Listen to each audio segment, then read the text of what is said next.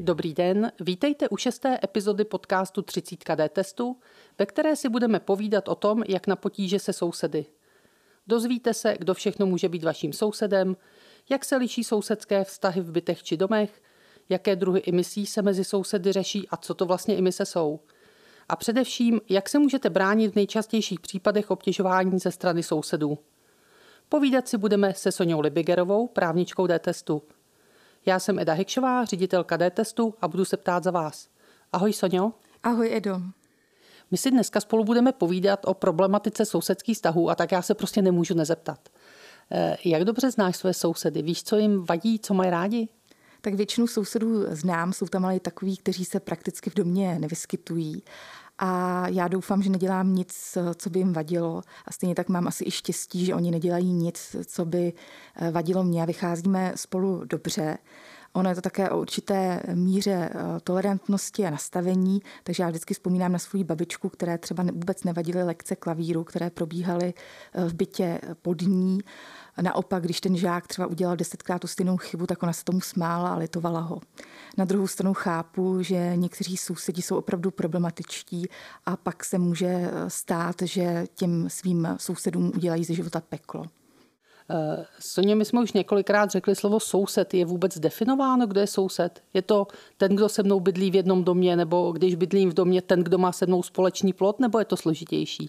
Tak pokud se bavíme o těch sousedských eh, vztazích, tedy o vzájemných právech a povinnostech sousedů, tak tam sousedem skutečně není jenom ten, s kterým máš společnou hranici pozemku nebo stěnu eh, bytu, ale je to i někdo z vzdálenějšího sousedství, pokud nějakým způsobem tvoje nebo jeho nemovitost má na tu tvoji nemovitost nebo se na tu jeho nemovitost vliv. To by ale znamenalo, že nemáme třeba dva nebo tři sousedy, ale můžeme jich mít taky stovky nebo tisíce. To tak opravdu je? Ano, v některých případech tomu tak skutečně může být. Takže pokud tě zajímá, co se děje v tvé obci, jaká se tam třeba plánuje nová výstavba, tak by si měla sledovat územní plán, protože o těch změnách nemusíš být v takovém případě, kdy těch sousedů je opravdu hodně, těch dotčených sousedů. Eh, nemusíš být informována individuálně, ale právě jenom skrze tu úřední desku a ty máš potom možnost podávat námitky nebo připomínky k tomu územnímu eh, plánu. A jaká vůbec práva a povinnosti mezi sousedy jsou a z čeho to vyplývá? Tak eh, úplný ten základ najdeme v listině základních práv a svobod, kde je stanoveno, že vlastnictví eh, zavazuje. To znamená, že nám z něj plynou nejenom nějaká práva, ale i povinnosti. A také to, že vlastnicí nemůže být zneužito, třeba typicky k šikaně souseda. No a když tedy toto je regulováno, proč je potřeba eh, zvlášť sousedské vztahy ještě regulovat? Co je cílem speciální úpravy pro sousedské vztahy? Eh, tak cílem je právě zajistit nějaké to poklidné eh, sousedské žití, spolužití, aby byla nějaká jistota, na co máš všechno právo, na co má právo soused. A právě protože na to jsou často subjektivní názory, co jeden považuje za vážný problém, tak pro druhého banalita, tak je třeba to nějak preventivně upravit a v případě, že tedy už nastane nějaká ta situace, tak ji i řešit. A co všechno se teda upravuje? Tak už jsem zmínila tedy tu listinu základních práv a svobod, ale dále jsou to potom občanský zákonník, stavební předpisy nebo třeba předpisy na ochranu životního prostředí a v nich jsou právě upravena ta konkrétní práva a povinnosti, jako třeba například když stavíš dům, jak daleko má být od toho eh, sousedního domu, eh, nebo jak daleko od společné hranice mají být vysazovány stromy. Potom se řeší třeba, kdy eh, vlastně je tam povinnost postavit plot, co dělat, když se ti zaběhnou zvířata na sousedův pozemek, kdy máš právo vstoupit na sousedův pozemek, nebo třeba kdy má být zřízená nezbytná cesta, jestliže na ten pozemek se nedostaneš jinak než přes pozemek souseda. Tak já doufám, že k řadě těch konkrétních případů se ještě dostaneme a řekneme si, jak to vlastně může fungovat. Já se tě ještě zeptám na trošku teorie. Eh, velmi často se v oblasti sousedských vztahů vyskytuje slovo imise. Ne tedy emise, ale imise. Co to znamená ten pojem a eh, je to jedna imise nebo, nebo je víc různých typů? Tak jako imise označuje zákon škodlivé průniky zápachu, stínu, světla, popílku, hluku, vody, odpadu, kouře, otřesu a podobně, které pronikají z pozemku na pozemek druhého souseda. A rozdělíme potom na dvě skupiny, na emise přímé a nepřímé. Ty přímé emise jsou zakázány vždycky, protože tam tedy jde o nějaké úmyslné uh, jednání toho souseda. Tam třeba... A můžeš nějaký příklad uvíct? Tam třeba příkladem by byla situace, kdy uh, soused svádí uh, ze své střechy okapem vodu na tvůj pozemek, tak to je zcela nepřípustné. A pak jsou tady nepřímé emise, u kterých jde o to, že ty vznikají jako nějaký nechtěný účinek, vedlejší efekt eh, eh, nějakého chova, nějaké činnosti souseda. Třeba když soused griluje, tak k tobě jde tedy zápach z toho grilování nebo kouř. A tam se zkoumá jednak překročení místních poměrů a e, také to, jestli ta emise podstatně stěžuje obvyklé užívání té nemovitosti. Jinak pokud tady ty dvě podmínky nejsou splněny, tak ta emise je přípustná. A je nebo není emisí případ, kdy eh, z pozemku souseda mi teče voda na můj pozemek, ale není to proto, že by ji tam soused sváděl třeba okapem, ale jde o dešťovou vodu, která stéká se svažitého pozemku souseda. On tomu nijak nepřispěl. Tak to je právě případ, kdy se jedná tedy o nějakou přirozenost a tam to tedy emisí není. Eh, obdobná situace je v případě, kdy třeba ten pozemek souseda eh, nebo ten jeho dům stojí na kopci a ten dům tím v důsledku toho stíní, tak taky si nemůžeš stěžovat eh, na to stínění. Čili musím vzít situaci tak, jak je a naučit se s tím žít. Přesně tak, samozřejmě zase jsou tam ty limity třeba pro výšku budov v té dané zástavbě, ale nejde se bránit jenom tím, že ten pozemek má nějaké přirozené vlastnosti. A ty jsi zmínila eh, místní poměry. Jak si to mám představit? V každém místě platí jiná pravidla? Tak místní poměry eh, je třeba říct hned na začátku, že ty se stanovují objektivně, nezáleží tedy na těch subjektivních pocitech nebo vlastnostech toho konkrétního souseda. A jednak eh, je tam kritérium druhu zástavby, takže jiné místní poměry panují v panelových bytech, jiné v, v rodinných domcích, jiné třeba v chatové osadě. A pak samozřejmě záleží na té konkrétní dané lokalitě, na té dané konkrétní obci. A ty si říkala, že ty přímé emise jsou zakázané vždy a ty nepřímé emise jenom v míře, která nadmíru obtěžuje. Ale já si vzpomínám na příklad naší poradny, kdy vlastně v obci postavili pilu. Ta pila byla řádně skolaudována, měla povolení na provoz a ten provoz přesto byl poměrně hlučný. Tak musí to strpět ty obyvatele nebo ne? Tak eh, obecně tady, tady tyto emise, tím se říká privilegované emise nebo také úřední emise, tak eh, proti těm se bránit obecně nemůžeš právě proto, že byly povoleny. Ale jestliže jsou ty limity třeba provozní doba překročeny, nebo ten hluk, který je povolený, tak tam potom samozřejmě tam už se bránit můžeš. A jak se můžu bránit? Tak eh, určitě se obrátíš na toho, kdo vydal tedy povolení k tomu provozu. A ještě navíc, i když ty limity na druhou stranu třeba ten daný závod, ta pila dodržuje, tak ty máš vždycky právo na, na kompenzaci škody, která ti vznikne. A to jak škody materiální, tak škody nemateriální, což je typicky nějaká úma eh, na zdraví. A dokonce můžeš třeba požadovat eh, vyplatit finanční kompenzaci za to, že vlivem té existence toho závodu, toho provozu, došlo ke snížení hodnoty té tvé nemovitosti.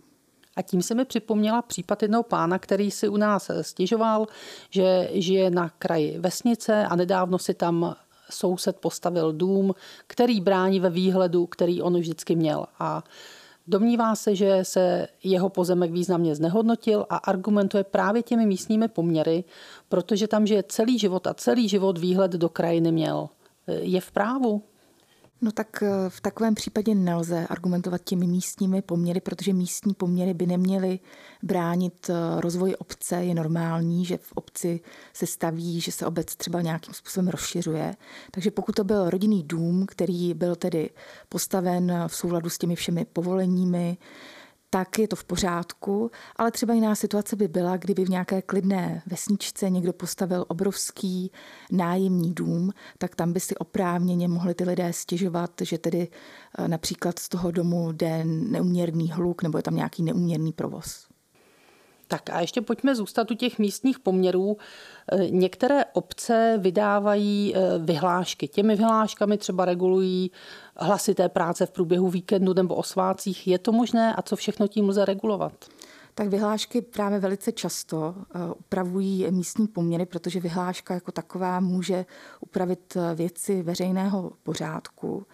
Tady ale pozor na to, že některé vyhlášky obcí potom ústavní soud na návrh ministerstva vnitra ruší eh, jako nezákonné, protože u vyhlášek musí opravdu být eh, třeba dodržená nějaká eh, rozumnost, nějaká míra. Takže třeba typicky u toho sekání trávy obce často zakazují sekání v neděli, ale v sobotu ho povolují, protože třeba právě chataři nemají možnost si tu trávu posekat jindy než o víkendu. Eh, chápu tedy, že obec svojí místní vyhláškou může zpřísnit ty zákonné limity, ať už to, jak jsme mluvili o sekání o víkendech, nebo třeba co se týká nočního klidu, ale může v některých případech být také obec benevolentnější než je zákon?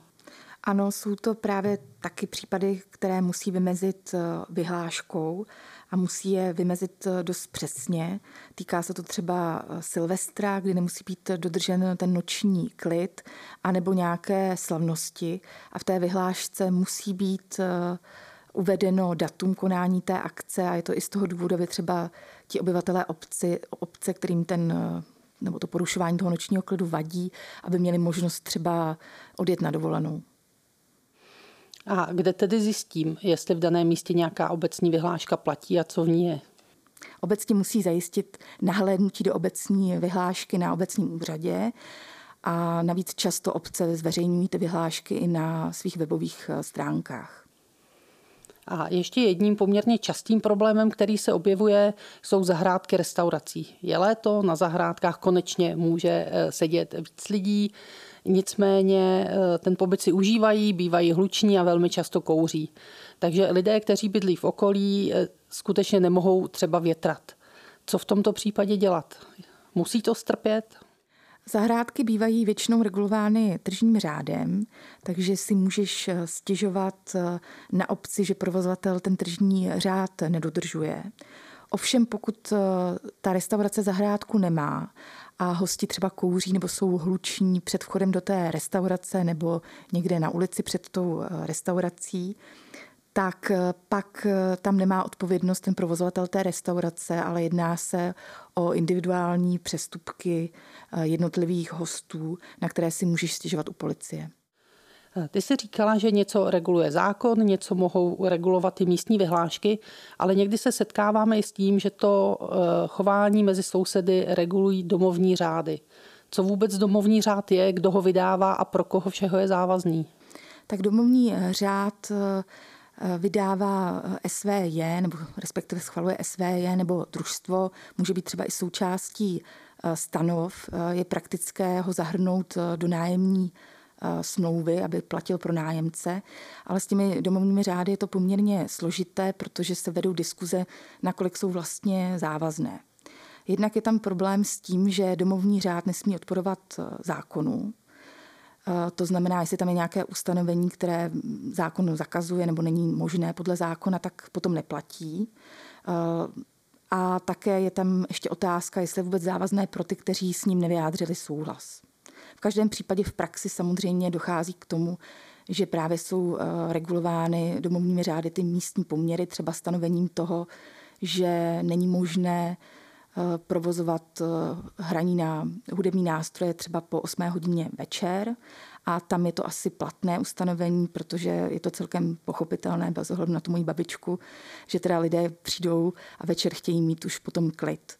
Stejně tak eh, jsme se setkali třeba s případem, kdy domovní řád eh, upravoval eh, provoz, provozní doby hřiště ve vnitrobloku. A může domovní řád zakázat třeba chování domácích mazličků v bytech nebo kouření v bytech?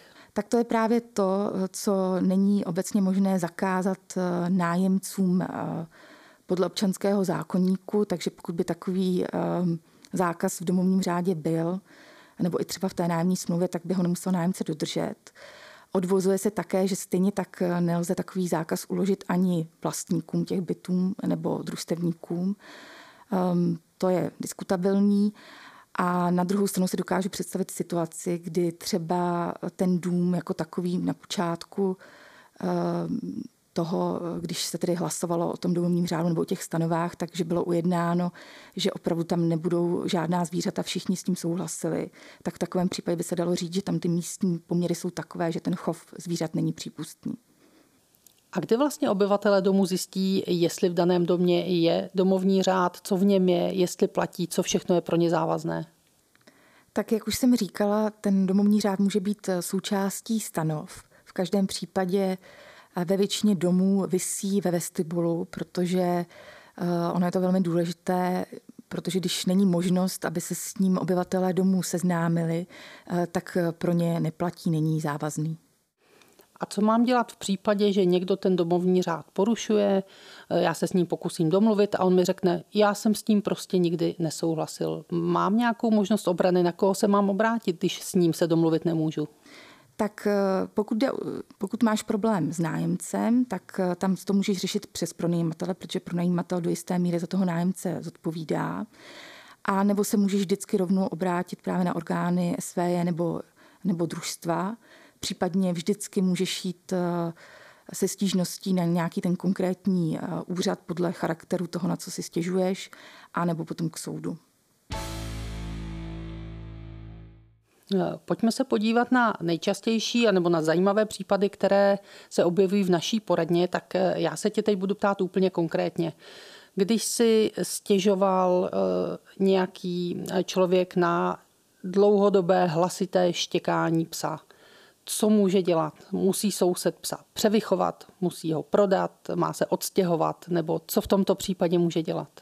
Tak jde o to zase určit, jestli ta míra toho štěkání psa překračuje tu míru místních poměrů, takže když asi občas štěkne, tak by se s tím soused měl smířit, když štěká celý den, tak tam to samozřejmě problém je a není to přípustné.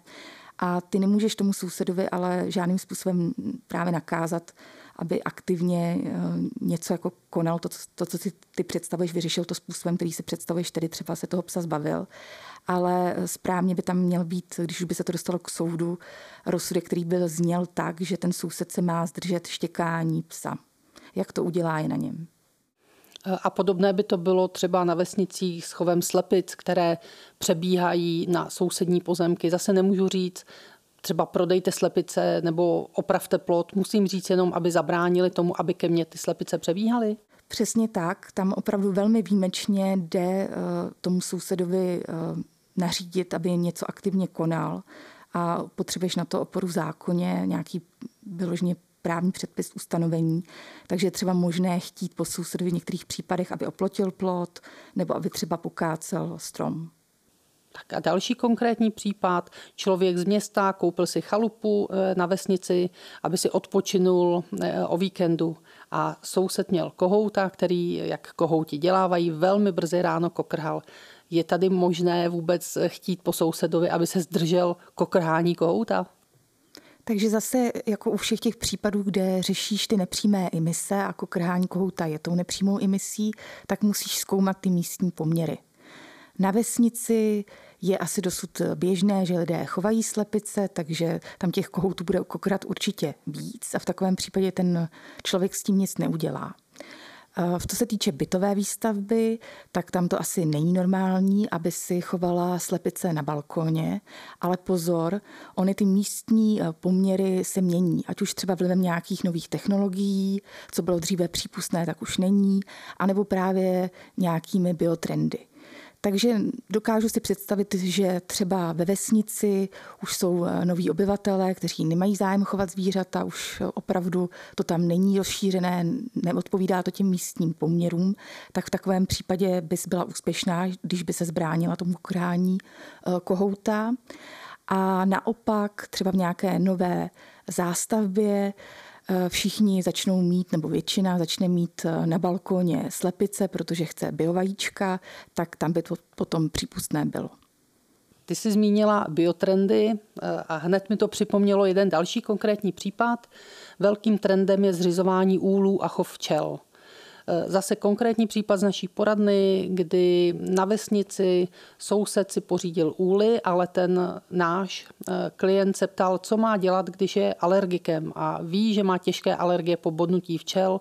A samozřejmě tím, že soused si pořídil úly, tak množství včel na jeho pozemku se dramaticky zvýšilo.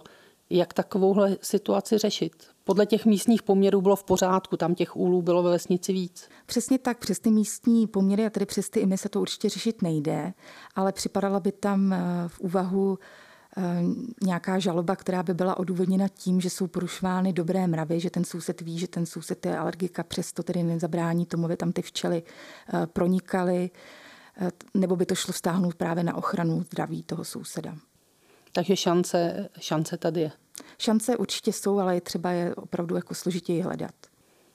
Eh, velkou množinou našich dotazů jsou také dotazy, které se týkají krátkodobých pronájmů v domech. Eh, vedle soused svůj byt pronajímá, každých několik dní se tam protočí skupina lidí, kteří si přijedou eh, užít na dovolenou dlouho do noci, jsou hluční, občas nechávají odpadky nejen v tom bytě, ale i v tom domě.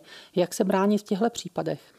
tak eh, můžeš se opět eh, bránit eh, těmi emisemi, to znamená, že to chování těch krátkodobých nájemců překračuje tu míru místních poměrů, nebo můžeš odkázat přesně i na ty domovní řády. Ono dokonce některé domy stanovují i pokuty za nedodržování těch povinností, ale opět ty pokuty jsou diskutabilní, jestli tedy vůbec je na ně právo, protože je takový názor, že s těmi pokutami musí souhlasit všichni v tom domě. A pak máš samozřejmě zase možnost řešit to přes úřady nebo to řešit soudně. A pak je tady takový zvláštní institut, nucený prodej bytu, to je tedy v těch nejkrajnějších případech, kdy když e, tedy po předchozí výzvě toho souseda, kdy ty ho vyzveš, aby tedy napravil tu situaci, něco s ním dělal, tak když s tím budou souhlasit ostatní vlastníci těch bytů, tak je možné podat eh, návrh k soudu, který může rozhodnout tedy o tom nuceném prodeji eh, toho bytu. Je léto, čím dál víc se budou objevovat grily na našich zahrádkách a balkónech a pozemcích.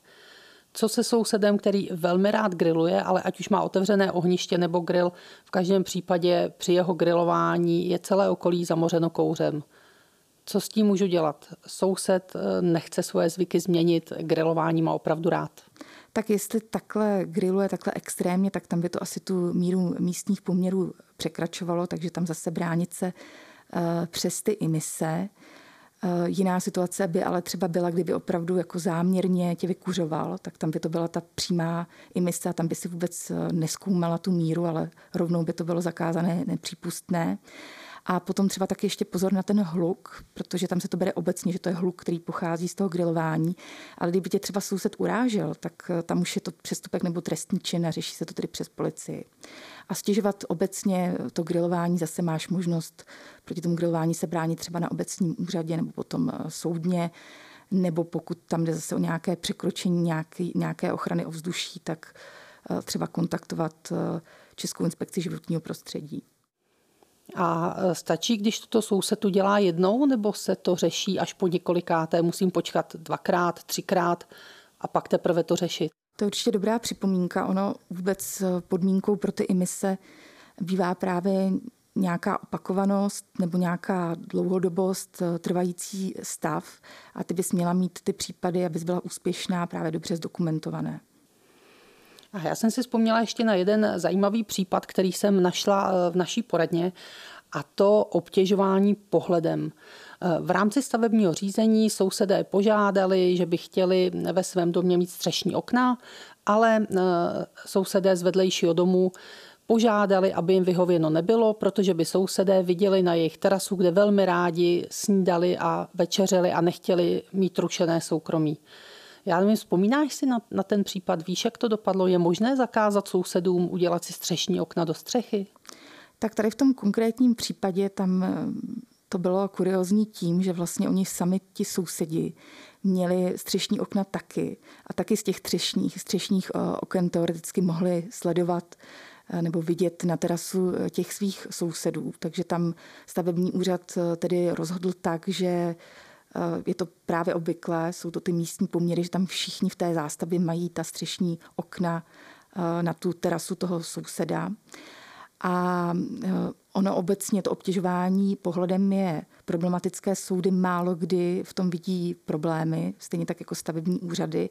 A bere se to většinou tak, že ten, komu vadí to obtěžování pohledem, tak má sám udělat nějaké opatření, aby tomu zabránil, třeba si pořídit eh, žaluzie. Protože právě se bere, že to, že si lidé mohou vidět do těch oken, tak, tak nějak patří k tomu eh, společnému eh, soužití. Šlo by nějak shrnout, co je tedy správný postup, jak v případě sousedských sporů postupovat, čím začít a potom jaké jsou ty nejtypičtější příklady a na který úřad se obrátit? Tak eh, vždycky je nejlepší řešit to samozřejmě po dobrém domluvou, protože to řízení, jak už před tím eh, úřadem nebo před soudem, tak opravdu je vysilující, dlouho trvá a stojí samozřejmě i peníze. Pokud ta domluva tedy není možná, tak podle právě toho problému, který máš, tak se obracíš na ty různé úřady, to znamená u nedodržení hlukových limitů je to hygiena, Eh, pokud je tam nějaký problém eh, se stavbou, tak je to stavební eh, úřad například. Pokud je věc upravena vyhláškou obce, tak zase jdeš na obec a pokud to jednání by mohlo být i přestupkem nebo trestným činem, tak se obracíš na policii. A vždycky máš možnost obrátit se na soud.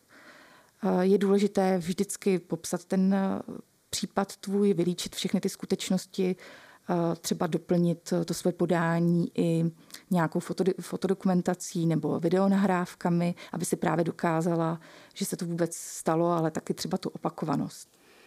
A jak to funguje? Stačí tam zajít, mít sebou nějaké fotografie, e, tam je ukázat, nebo nechat, ať si je ofotí, nebo stačí zavolat, nebo to je nějaký řeknu, formulář, který musím vyplnit? Jak vlastně takové správné podání má vypadat? Tak my v D-testu vždycky ve všech případech eh, radíme lidem, aby podávali všechno písemně, aby tedy měli písemný důkaz o tom, že vůbec to podání proběhlo. Ale tady v těch případech eh, sousedských sporů tam opravdu někdy může pomoci, kdy třeba ten starosta obce osobně zajde za tím sousedem. Eh, on by si to ten soused mohl opravdu vykládat špatně, že rovnou ho nějakým způsobem otravíme s nějakými úředními dopisy, takže někdy je lepší eh, to řešit skutečně na začátku ústně. Pokud ale domluva nezafunguje a já nechci hned běžet na úřad nebo podávat na souseda žalobu, můžu využít takzvanou své pomoc. To znamená, že tam, kde to jde, tak sama ten problém vyřeším, opravím. Můžu to udělat?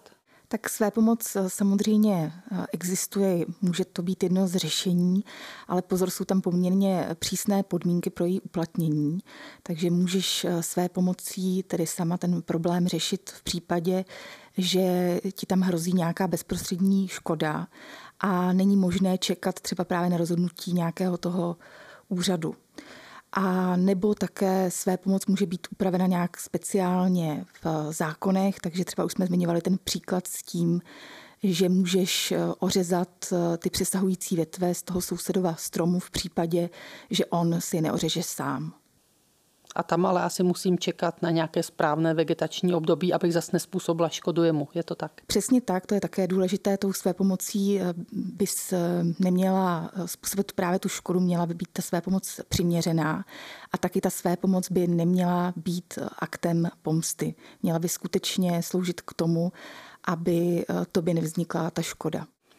A liší se tento postup v případě, že jsem majitelem objektu, tedy bytu nebo domu, jestli jsem nájemník nebo podnájemník, nebo jestli jsem členem družstva nebo SVJ, nebo ty postupy jsou vždycky stejné? Tak eh, v případě toho nájemníka tam je vždycky možnost eh, to řešit eh, přes toho pronajímatele, který by ti vlastně měl pomoci, protože on ti má zaručit, protože on ti má zaručit nerušený nájem. A dokonce, když ti ho nezaručí, tak ty můžeš požadovat třeba i slevu. Pozor ale třeba na to, když se budeš stěžovat na eh, hlučnou rekonstrukci souseda, tak zase rekonstrukce bývá běžnou součástí života, takže tam by opravdu to musela být nějaká déle trvající nebo příliš hlučná rekonstrukce, abys na tu slevu měla nárok. No a samozřejmě ty i jako nájemce, i jako ten vlastník nebo případně ten družstevník se potom můžeš obracet i na SVJ nebo na to družstvo, aby ten problém za tebe se pokusilo vyřešit. Ale zase je tady problém trošku v těch pravomocech, takže opravdu tou nejistější cestou je tedy podle té situace ten úřad a nebo potom soud. Pokud tedy už dojde k tomu, že já na ten úřad nebo na soud dojdu a dávám nějaké podání, jak mám správně formulovat to, co chci? Tak jak už jsme tady zmínili, ty potom eh, sousedovi málo kdy můžeš eh, něco chtít konkrétního, aby vykonal. Eh, musíš tu žalobu, co se týče teda těch emisí, formulovat tak, že on se má zdržet například toho kokrhání kohouta nebo toho štěkání psa nebo eh, stínění eh, nebo pronikání hluku. A ta formulace je opravdu velmi důležitá, protože jestli to formuluješ špatně, tak soud může celou tu žalobu zamítnout a ty nebudeš kvůli tomu úspěšná. Stejně tak by postupoval i ten úřad. A pokud ty potom sousedovi něco chceš, aby konal, tak to už tady taky bylo naznačeno, tak eh, se musíš podívat eh, přímo do zákona a najít tam nějakou takovou situaci, takže po něm můžeš právě chtít eh, třeba to oplocení toho pozemku nebo aby odstranil stavbu, případně pokácel strom. Pokud už došlo k soudu a soud nějakým způsobem rozhodl, co ale dělat v případě, že soused takové rozhodnutí soudu nerespektuje? Kam dál se můžu obrátit? Tak v takové případě to musí řešit eh, přes exekutora, to znamená soudního nebo eh, soukromého. A ten soused je potom donucován třeba i pořádkovými pokutami k tomu, aby tedy se podle toho rozhodnutí zařídil. No, vidím, že sousedské vztahy jsou velmi širokou a velmi složitou oblastí. Ostatně jako už vztahy někdy složité bývají. Přesto tě poprosím, jestli bys na závěr zkusila dát jednu dobrou radu, kterou se mají sousedé řídit, aby jejich soužití bylo poklidné. Plně v ideálním případě by bylo dobré se s těmi sousedy možná i zkamarádit, Eh, povznést se nad některými těmi problémy, protože akce vyvolává reakci a jakmile začneš řešit eh, jeden problém, stěžovat si na toho souseda, tak on ti to může oplácet stejnou eh, mincí, pak je to velmi vyslující, jsou to dlouhé spory. A na druhou stranu někdy ta situace může být tak extrémně a neřešitelná, že je snad lepší se i odstěhovat, pokud je ta možnost. Protože právě hm, ta jednání mohou být přes úřady, přes soudy, mohou být nekonečná. A já na závěr ještě doplním, že problémům je vždy lepší předcházet, než je potom řešit. Vzpomeňte si tedy na známé úsloví, že nekupujeme si bydlení, ale sousedy. A před závěrečným rozhodnutím o pořízení bydlení se nezapomeňte seznámit jak se svými sousedy, tak i s místními poměry. Pro dnešek se s vámi loučí Eda a Suně. Právě jste poslouchali podcast 30 D testu, ve kterém jste se dozvěděli snad vše o tom, jak na potíže se sousedy. Pokud se k problematice sousedských vztahů chcete ještě něco zeptat nebo řešíte podobný problém, volejte naši spotřebitelskou poradnu. Naši poradci vám zdarma poradí každý všední den od 9 do 5 na čísle 299 149 009. A pokud nám chcete ještě něco vzkázat, Kontaktujte nás na našem Facebooku nebo nám napište na e-mail dtest.cz. Příště se na vás těšíme na stejné místě za 14 dní. V té době bude již více než polovina letních prázdnin za námi a tak si budeme povídat o tom, jak vybrat správnou aktovku, pastelky nebo třeba oblečení pro malého školáka.